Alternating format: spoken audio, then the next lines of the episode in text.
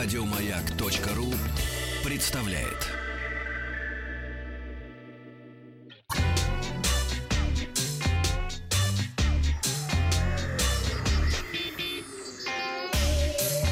Страна транзистория.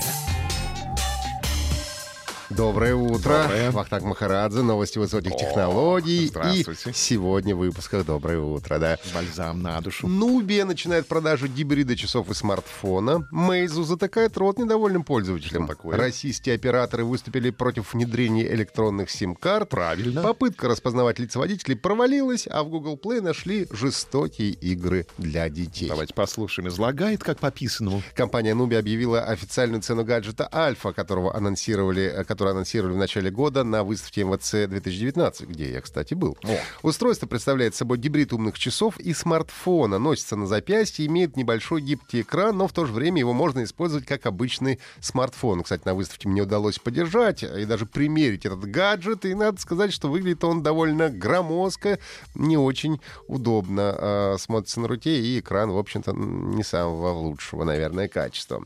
Нубия Альфа изначально будет продаваться в Китае, но позже устройство должно появиться в других с- регионах Азии, Европе и Северной Америки. На китайском рынке эксклюзивно будет предлагаться версия как раз электронной сим-карты и возможностью бесконтактной оплаты покупок.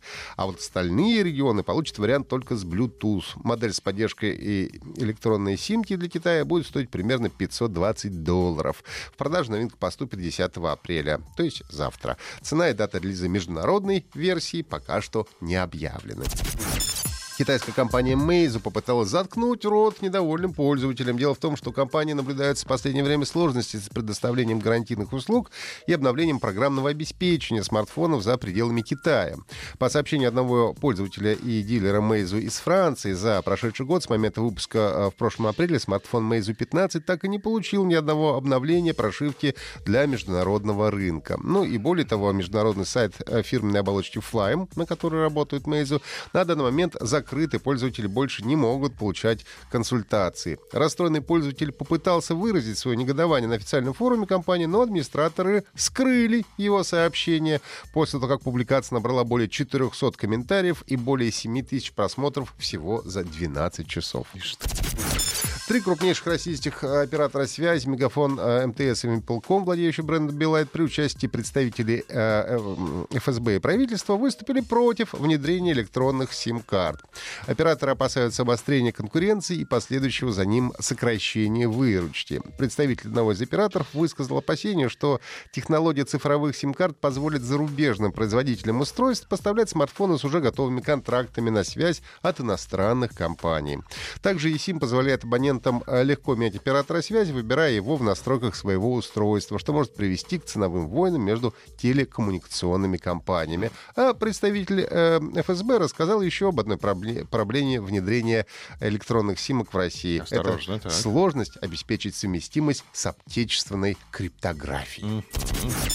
Первая попытка а, записать и распознать лица водителей в Нью-Йорке провалилась. Об этом сообщило издание Wall Street Journal. Проведенный а, в прошлом году на мосту Роберта Кеннеди в Нью-Йорке технологический тест не только не удался, но и полностью провалился. Не было обнаружено ни одного лица, цитирую, в рамках приемлемых параметров. Правда, Центральное транспортное управление МТА заявило, что пилотная программа продолжится, несмотря на такой неудачный старт. Проблема в распознавании лиц заключается в скоростях. В национальной лаборатории Окридж э, смогли достичь точности 80% при распознавании изображений лиц, полученных через лобовое стекло. Но эти исследования проводились при низкой скорости движения транспорта. Журналисты Wired обнаружили в Google э, Play большое количество игр и приложений, помеченных э, рейтингом 3+, которые содержат сцены насилия, не предназначенные для детей. Рейтингом 3+, например, был помечен шутер Mad Max Zombies. В нем довольно натуралистично изображены оружие, брызги крови и ходячие мертвецы. Создатели игры, однако, оценили ее как подходящую для маленьких детей. После того, как журналисты отправили в Google жалобу на игру, приложение перевыпустили с пометкой 12+, и названием Mad War Zombies.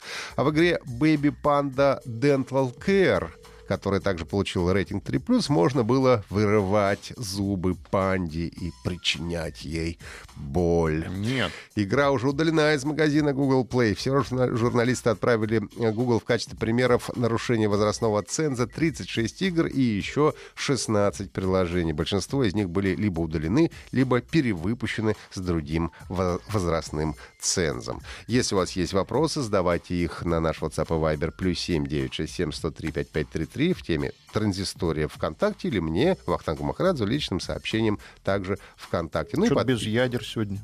ну, сегодня нет ядер, да, сегодня без ядер. Ну и подписывайтесь на наш подкаст на сайте Маяка и в iTunes. Еще больше подкастов на радиомаяк.ру.